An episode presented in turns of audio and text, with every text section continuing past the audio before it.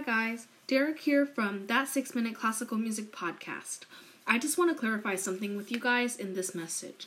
So, recently, while I was editing the title of one of my podcast episodes, it accidentally unpublished itself and it reverted to a draft. So, I tried to republish it, but instead, it came out as published on the date where I accidentally unpublished it, rather than the Friday where it was supposed to be published. So now it says it was published on a Monday, which is not good because that sort of ruins my reputation. But I really did upload on Friday, though sometimes with the reverting to draft and when I republished it, it completely messes up the order of all my podcasts. And so, because of this, I have to revert all of my episodes to a draft, republish them in the correct order, and then they're all in the wrong date. So, I'm sorry, this is a very hectic process, and it is best that it doesn't happen at all.